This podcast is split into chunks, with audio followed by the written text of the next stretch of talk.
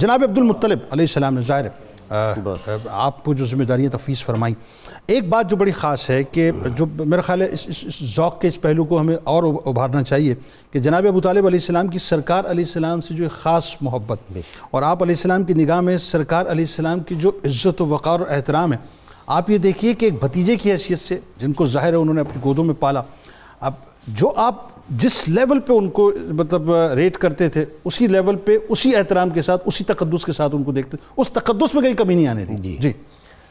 ایک انتہائی عام نقطہ جو میں چاہتا ہوں میرے ناظرین و سامعین سمجھیں وہ یہ ہے کہ اللہ رب العزت جب بھی کسی ہستی کو نبوت عطا فرماتا ہے اور اس نبوت والی شان کی ہستی کو جس خاندان میں بھیجتا ہے تو سب سے پہلے اس خاندان کو معرفت عطا فرمائی جاتی ہے کہ کون ہے جو ہستی تمہارے پاس آ رہی ہے۔ یعنی یہ سمجھنا اشد ضروری ہے۔ یہی وجہ جناب حضرت عبد المطلب کا حضور کا نام مبارک رکھنا۔ معرفت تھی تو یہ نام رکھا نا جی۔ اس نام کو اللہ رب العزت قرآن حکیم میں چار مقامات پر بیان کرتا ہے۔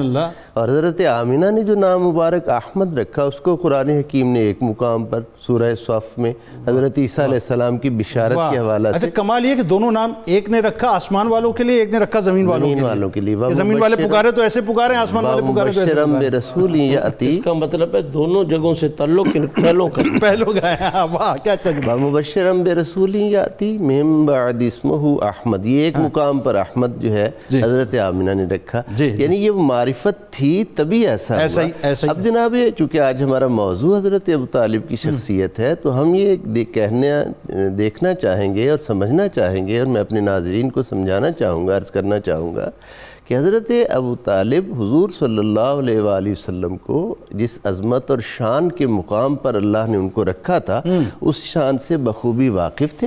اور حضرت عبد المطلب نے جو انہیں وسیعتیں فرمائی تھی جو سیرت ابن اسحاق میں سیرت ابن شام میں موجود ہیں وہ وسیعتیں بھی اس بات کے لیے گواہ ہیں اس بات پر کہ یہ پورا مبارک خاندان شریعت ابراہیمی پر کاربند ہوتے ہوئے ذات وحدہ اللہ شریک کو معبود حقیقی مانتے ہوئے حضور رسالت مآب صلی اللہ علیہ وآلہ وسلم کو نہ صرف اللہ کا نبی بلکہ خاتم النبیین ہونے پر یقین رکھتے سبحان اللہ. یعنی ابو جب دعوت ذوالشیرہ ہوئی ہے ہاں، تو ہاں۔ ابو لہب نے اس دعوت ذوالشیرہ میں شرارت کرنے کی کوشش جی، کی ہے. تو حضور علیہ السلام کی پیاری پھوپھی جان جناب حضرت صفیہ نے۔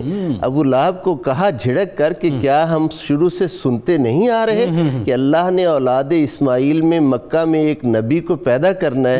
تو وہ نبی حضرت محمد مصطفیٰ صلی اللہ علیہ وآلہ وسلم یعنی یہ وہ شخصیات جو ارد گرد اور قرب و جوار میں تھیں یہ ان کے حوالہ سے وضاحت تھی کہ وہ ساری ہستیاں شان کو پہچانتی اب اگر ادھر ابو لہب جو ہے وہ شرارت کرتا ہے تو حضرت ابو طالب دعوت ذوالعشیرہ میں اس کی مذمت کرتے ہیں اسے روکتے ہیں اسے ٹوکتے ہیں۔ ادھر سے پروردگار عالم مذمت میں آیات نازل کرتا ہے تبت یدا ابھی لہب سبحان اللہ۔ ذرا دیکھیے تو صحیح تعلق پروردگار عالم کے ساتھ کیا ہے۔